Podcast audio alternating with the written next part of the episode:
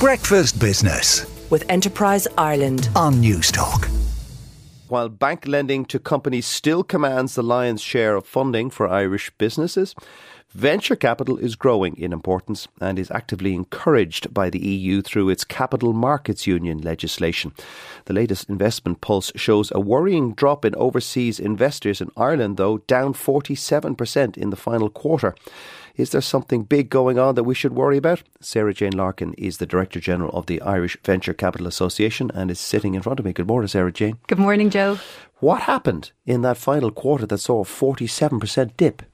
So we are reporting for the full year that venture capital uh, totaled 1.3 billion in 2022, mm-hmm. but we did see a significant fall off in the fourth quarter, and that fall off, that decline was 47%, as you as you mentioned in comparison to the global trends, Ireland coming in flat year on year at 1.3 billion for the full year is a good story. It's a good result. Uh, so worldwide, there was a dip in venture capital expenditure in 2022, and we were flat. That's right. Worldwide, for the full year, we were flat, and there was a 35% dip globally. However, um, we did see a significant decline and a real slowdown in the fourth quarter, and that is a cause for concern. And what was that? So a lot of that uh, decline came from the flight of overseas capital. Mm-hmm. Overseas funding into Irish firms declined by 74% in the fourth quarter. Gosh, it's fallen off a cliff. That that's quite a significant decline. Now, what I will say is that while that fourth quarter was down sharply, when we compare it to the fourth quarter of last year, the fourth quarter of 2021 was the largest that we ever had ah, so on record. Huge spike at the end of 21 as we were emerging from lockdowns, but we did see an evaporation of confidence at the end of last year. Was that due to an evaporation of confidence worldwide, i.e., high inflation, war in Ukraine, um, interest rates soaring, that kind of thing? Absolutely. I mean, I think in hindsight, when we look back at last year, we, we can we can say that that was a high point in the global economic cycle mm. before we headed into uh, 2022 um, and the, the war in Ukraine. That certainly has brought in a level of uncertainty.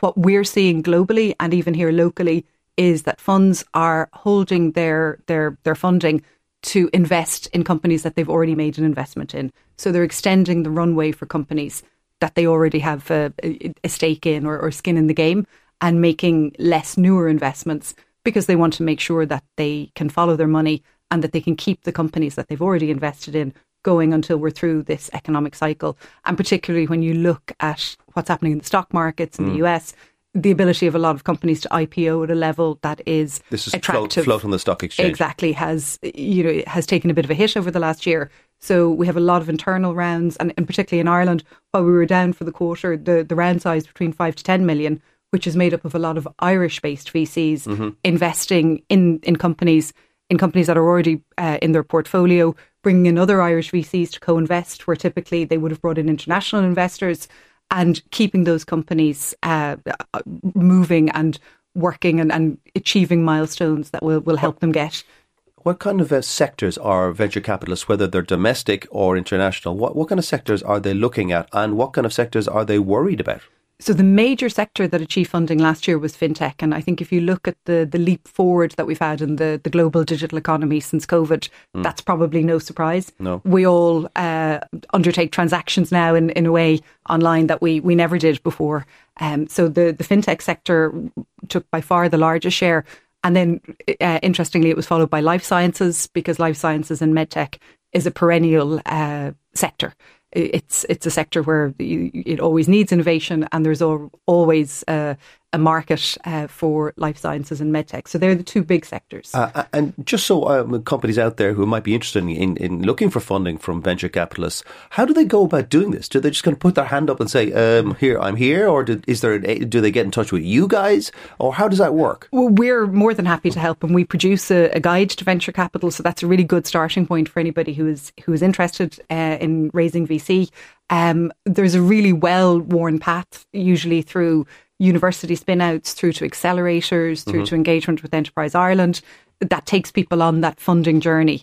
And venture. And, and, you and Enterprise Ireland will also put people directly in touch with venture capitalists. Absolutely. And we run events uh, all the time and uh, offer showcase events, attend pitching sessions, and and help people. It's our interest in, in the Irish Venture Capital Association that every great founding team in Ireland can achieve. So the moral of the story is don't be shy. I mean, sh- shy. shy. children get no sweets, as they say. Absolutely. Come here. I mentioned the Capital Markets Union, CMU. How is that progressing?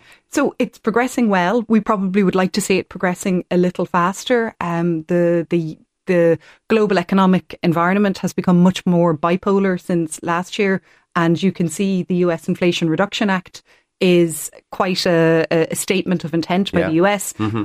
And very worrying in Europe. Yes, and Europe has, has lagged behind the US in, in venture capital funding. So that has always been an issue. The Green Industrial Plan and the Capital Markets Union, I think, are measures that will really help drive more investment to the sector. And in an Irish context, we have always had great government support for venture capital and venture capital funds. But because of the nature of our economy, without an industrial revolution, we don't have a base of institutional investors that are coming in to co-invest and bring private capital in into our sector. So anything we're really supportive of any EU measures that are going to promote a development of a larger investor base that could come Yeah. and invest in our And I- I, companies was here. speak, I was speaking to uh, the Commissioner Mairead McGuinness about this on Friday afternoon. She is, is herself frustrated at the pace of the rollout of the Capital Markets Union uh, because they want to wean uh, companies off dependency on banks for funding. Sarah Jane, thank you very much for coming in. That's Sarah Jane Larkin, the Director General of the Irish Venture Capital Association. Breakfast Business with Enterprise Ireland. on Newstalk.